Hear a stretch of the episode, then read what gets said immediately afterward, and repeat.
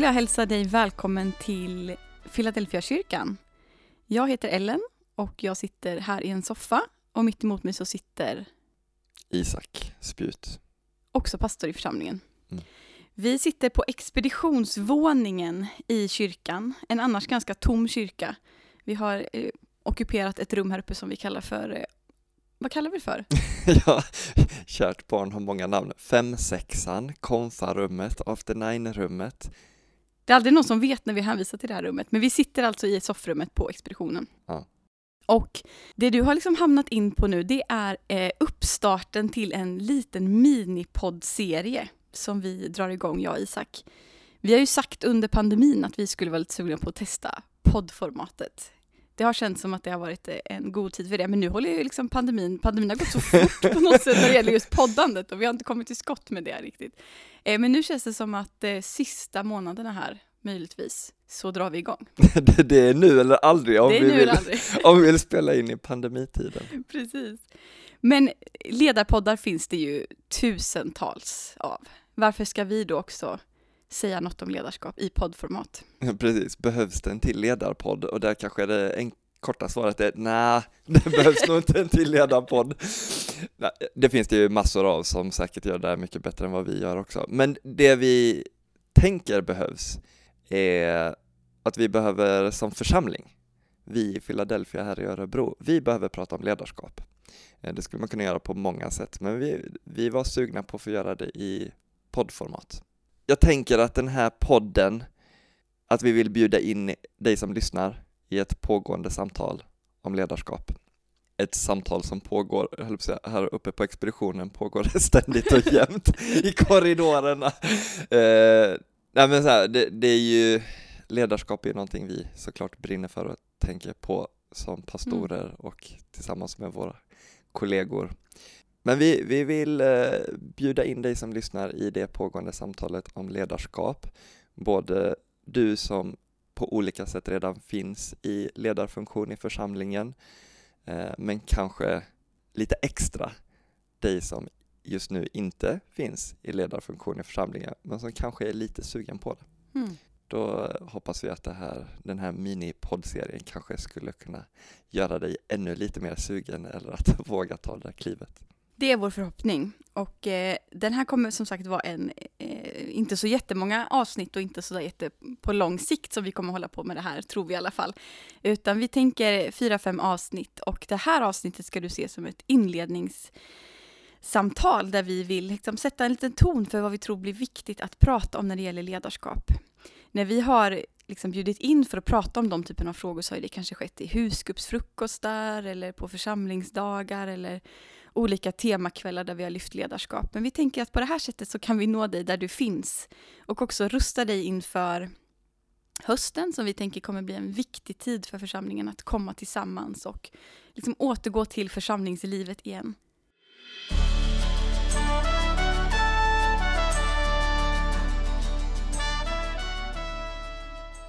Vi kommer utgå från en bild. Mm. Vi gillar ju bilder.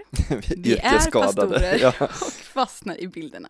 Men bilder kan ju hjälpa oss att sätta, liksom, eller ja, men ge oss ett intryck av någonting som kanske är liksom svårt att bara använda ord för. Mm. Alltså vi ser någonting med hjälp av en bild, vi får syn på någonting. Och vi har en bild som vi har återkommit till när vi har pratat inför den här podden. Isak, du ska få ta oss med i Ja. vad det här är för något som vi ser framför oss. Ja men precis, nu får du som lyssnar damma av eh, minnena från eh, före pandemin.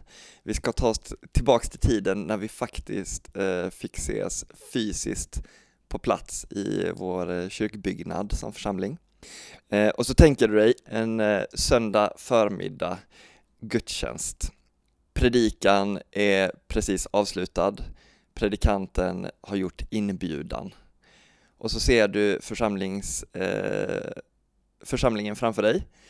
Då brukar det, när eftermötet som vi kallar det ibland påbörjas, då brukar det bli väldigt mycket liv och rörelse.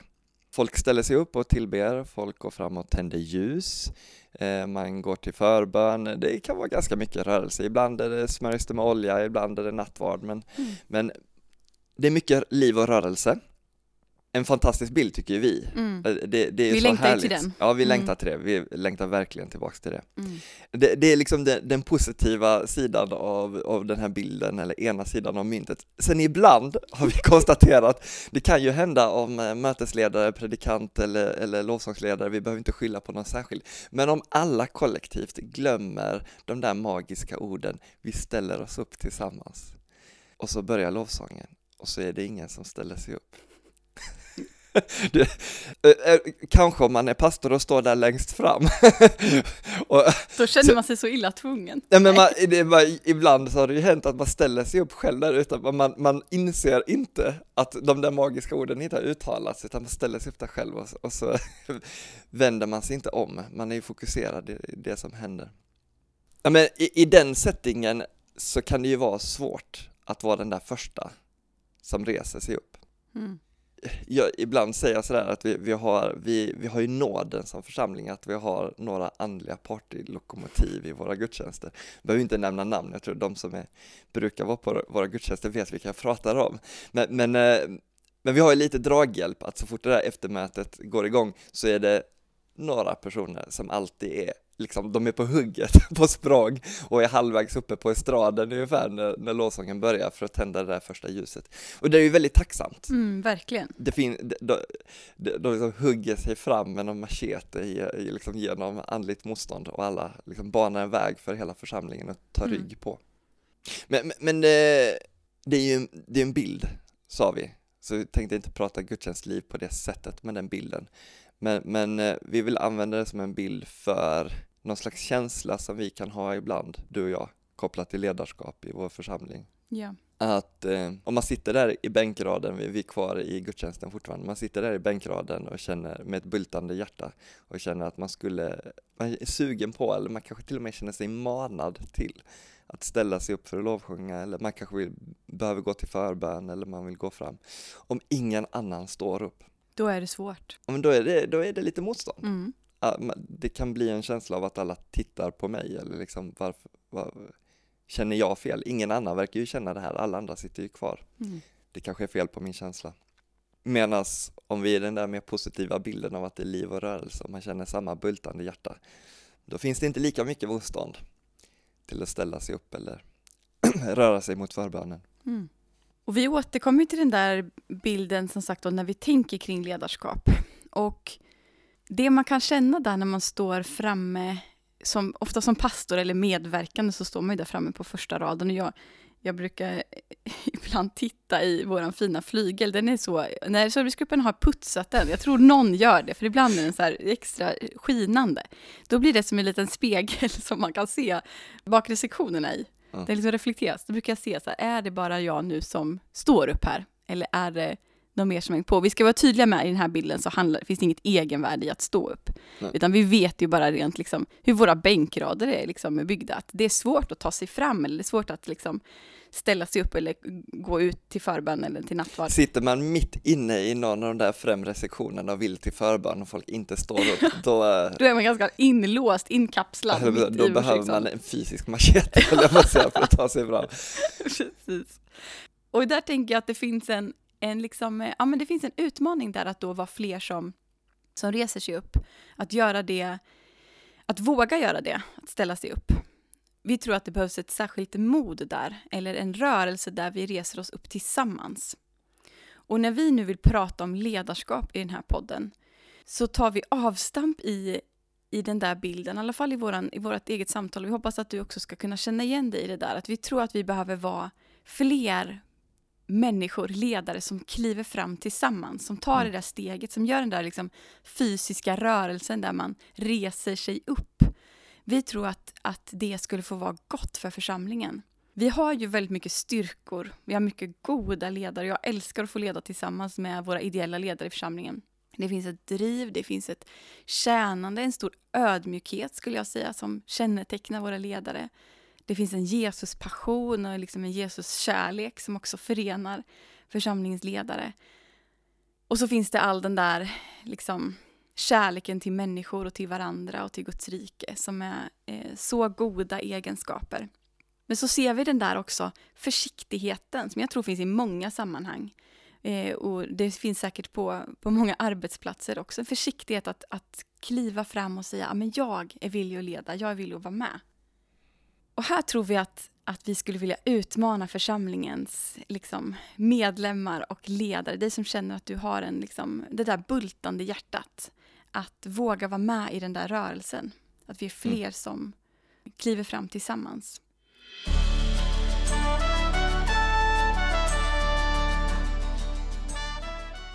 Jag vet inte hur det varit för dig Isak, men hur liksom, har du känt att det har varit självklart för dig att ställa dig upp liksom, har, i, som jag, ledare? Har jag haft det där bultande hjärtat i hela mitt liv? Since där birth? I bänk? Ja, nej, det har jag verkligen inte haft. Kan inte du berätta något så här nej, om jag, din ledarresa? Nej, men jag kommer från en liksom uppväxt och sammanhang när jag verkligen inte såg mig som ledare.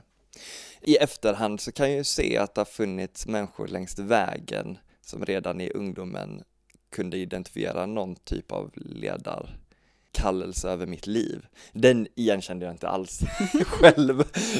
Och jag, jag kan jag höll på nästan vakna kallsvettig vid tanken på att jag är pastor idag. Nej, inte riktigt så, men, men, men det är ju någonting i den bilden när jag ser på mig själv, att jag så här, är ledare i en stor församling. Mm. Det, det, det, är någonting som skaver med den i min egen självbild, att jag inte, jag känner mig inte som en stor ledare och har nog aldrig gjort det.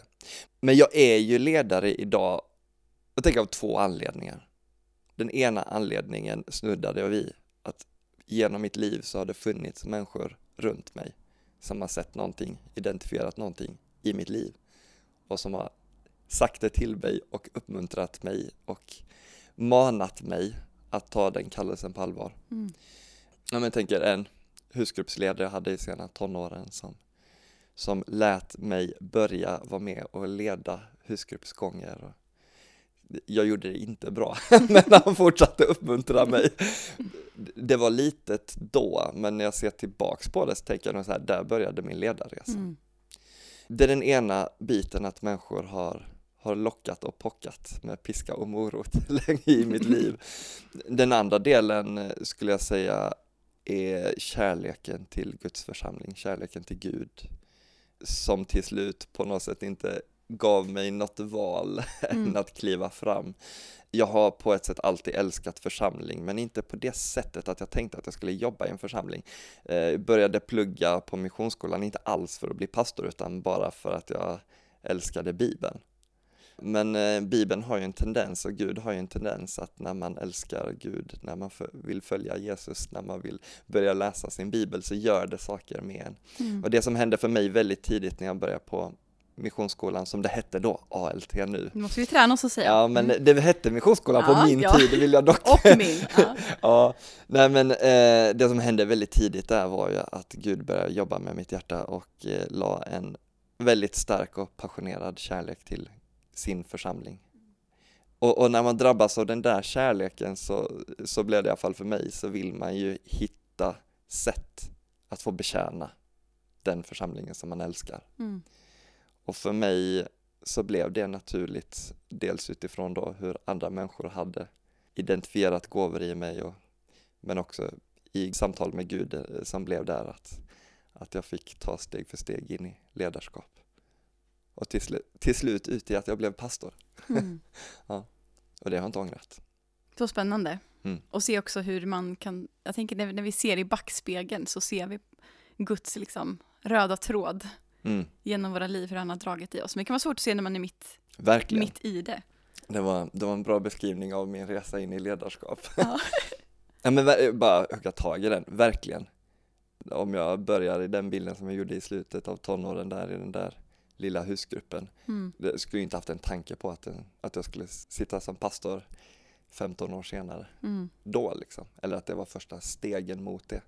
I efterhand så blir det ju väldigt tydligt att Gud var med och gjorde någonting redan då. Mm. Som man aldrig har slutat att göra sedan dess. Mm. ja.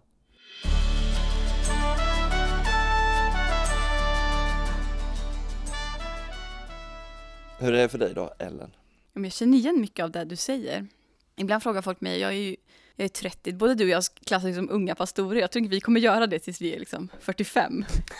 Men vi är under 40 båda två. Och eh, många tänker, eller jag får den frågan i alla fall, återkommande så här, men har du vetat att du varit ledare sedan, sedan jag var tonåring eller liksom sedan jag var ung på något sätt? Ännu yngre än vad jag är nu då. Utifrån att så här, men, du har inte jättemånga år av erfarenhet och så här, men då kanske du har börjat tidigt. Och för mig så är det, det liksom stämmer inte alls för mig, utan jag har en ganska sen blomstringstid också som i, i min person och liksom i att eh, våga ta för mig och liksom så, eh, var, hade inga ledaruppdrag förrän, förrän jag liksom, ja, efter gymnasiet. Eh, sen har jag en ganska liksom, men min resa in i ledarskap, den är ju också på ett fantastiskt sätt knuten till den här församlingen. Mm. Och eh, jag kom ju hit som 16-åring och hade varit med i en annan församling innan där vi inte alls hade ett ungdomsarbete på samma sätt. Få komma in i ett stort sammanhang, det är liksom mycket människor, det är många ungdomar, många ledare och ändå så kände jag mig sedd. Jag kände mig välkomnad, kände mig uppmuntrad och fick verkligen möta Gud på ett liksom påtagligt sätt. Och i den där liksom tonårstiden så är det som att Gud bara öppnar upp en ny värld för mig. Även om jag hade liksom församlingserfarenhet med mig liksom sen barnsben så var det som att Gud bjöd med mig på en resa. Eh, som också jag har fått göra tillsammans med församlingen. Efter min eh, liksom tonårstid, ungdomstid här så var jag ute i mission och blev liksom utsänd av församlingen, blev liksom medlem snabbt där innan för att få missionsstipendium tror jag. Men eh, eh, var ute ett år med EFK Step Out och församlingen liksom supportade mig även om jag kände så här, vad, vad fantastiskt att de backar upp mig här. De vet knappt vem jag är, jag är bara en liten tonåring men församlingen liksom såg någonting och liksom ville uppmuntra. Och sen i, i min utlands, under min utlandsvistelse så så har jag också liksom lämnat en annan eh, livsinriktning och där jag tänkte att jag var på väg mer mot liksom musikhållet eh, och liksom varit inriktad på det hela mitt liv. Men återigen så öppnar Gud ett till sån där rum, liksom en till sån där dörr och visar mig liksom hans mission och världens, liksom den här stora gudsfamiljen som finns över alla nationsgränser. Och det är under min tid där som, som Gud också kallar mig. Jag upplever en liksom kallelse. Jag tror inte jag hade liksom jag hade nog inte förmått att höra det om inte Gud också var väldigt tydlig med mig. Utifrån att jag hade en helt annan plan och tanke för mitt liv så var det som att Gud behövde ruska om mig lite grann och tydligt liksom kalla mig på något sätt. Och, och den kallelsen, den liksom erfarenheten är ju verkligen i färg för mig. Alltså det minnet är liksom, det är tydligt för mig. Det är så här, eh, jag återkommer ofta till det för ändå jag står på den erfarenheten av att eh, en händelse där som påverkar mig mycket där Gud ändå uttalar en slags kallelse över mitt liv. Och sen så är jag tillbaka här igen efter det året och får vicka som ungdomsledare och får liksom smaka på att den där kallelsen, ja, men jag fick liksom på något sätt testa att verka i den och vara i församlingen som ledare. Och sen blev det utbildning till pastor och praktik i församlingen och nu anställd pastor. Så att min liksom, ledarresa har varit väldigt knuten hit. Och det jag kan liksom lära från den resan, eller det jag kan se, liksom, min egen ledarkallelse, det är ju lite som du, det, det du är inne på Isak, det här vikten av att människor bekräftar och ser någonting, uppmuntrar. Och, och jag tänkte, jag var väldigt osäker. Jag bad, jag bad högt första gången när jag var 19 år. Då hade jag varit med i församlingen i liksom tre år. Jag vågade aldrig ta för mig i bönesamlingen, men jag hade liksom en, verkligen en djup och personlig relation med Gud. Men det fanns inte på kartan för mig att liksom ta för mig i grupp så. Um, just när det gäller bön. Men det fanns ändå liksom viktiga ledare, ungdomspastorer som vågade ändå ge mig ansvar. Och så upptäckte jag att Gud hade ändå lagt ner gåvor i mig som hade liksom varit mer gömda. Och så där tänker jag att det kan vara för många, att man, man liksom behöver den där yttre bekräftelsen på att ja, men det här, det finns någonting i ditt liv som Gud vill använda för att leda andra människor. Och det är inte alltid vi ser det själva, ehm, men det är viktigt med de människorna runt omkring oss. Och samtidigt att man får den där känslan eller kallelsen eller kärleken som du säger Isak, till församlingen, till det Gud vill göra eh, i den här världen. Att det också finns en inre kallelse, alltså en inre längtan. Så det, det är lite min, min resa till ett bultande hjärta. Och jag är väldigt glad för att gå den ledarresan, liksom, eller få göra den resan tillsammans med församlingen som jag nu också får vara med och leda. Det är en stor nåd.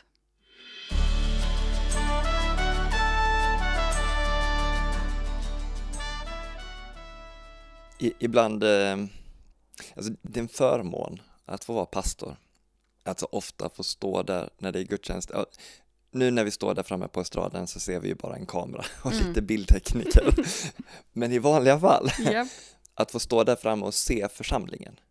Om man sitter i bänkraderna så ser man några få som står uppe på estraden, men står man på estraden får man se hela församlingen samlad, man kan blicka ut. Mm. Och när jag tänker på församlingen som sitter samlad där innan pandemin eh, så är det så mycket fantastiska människor. Det är ju så mycket gåvor, så mycket Mm. potential. Det är liksom, vi är så rikt väl, välsignade Mm, det är vi verkligen. som församling Ja. med så mycket fantastiska människor. Ibland så tänker jag att, att, det kan, att man kan drabbas av en känsla av att det finns så mycket fantastiska människor så det finns väl alltid någon annan som är mer kompetent än jag. Så när den där kallet till ledarskap kommer så borde ju någon annan resa sig upp, det ska, inte ska väl jag. Mm. Men när jag tittar på församlingen så, och utifrån den här bilden vi har delat och den här podden vi spelar in, att jag liksom skulle önska att istället för att titta efter någon annan, att få känna efter om, om Gud börjar ge det där bultande hjärtat i, i mig och att vi skulle vara många som får våga ställa oss upp tillsammans. Och i det så tror vi det är viktigt att vi också pratar om ledarskap. Alltså att vi lyfter på det locket, vi liksom börjar prata om det med varandra i våra husgrupper, i gemenskaper i församlingen där vi liksom börjar treva oss fram. Ja, men kanske, kanske skulle jag våga, men jag vågar också. Jag vågar också kliva fram, att man hör varandra i det där också. Så vi, vi vill i det här första avsnittet liksom bara så ut den bilden som en liten introduktion till det här temat. Finns det kanske ett bultande hjärta hos dig? Skulle du kanske våga ställa dig upp som ledare och göra det tillsammans med andra? Inte själv, inte ensam i en stor, liksom, eh, en stor församling som Philadelphia, utan att vi är många som vågar kliva fram som ledare. Det tror vi är liksom Guds ärende för oss och det tror vi är viktigt för den tid som ligger framför. Att vi är fler som vill leda in i det Gud som har tänkt, det är det Gud har tänkt för församlingen. I kommande avsnitt så kommer vi lyfta några ska vi säga, kärnord eller värderingsord eller liksom inriktningar för vårt ledarskap som vi, vi vill använda för att sätta en ton på det ledarskap som vi tänker att vi vill se i församlingen. Och det är också förankrat i vår vision. Tack för att du har varit med oss det här första avsnittet. Håll utkik efter kommande poddavsnitt. Säger vi tack för nu.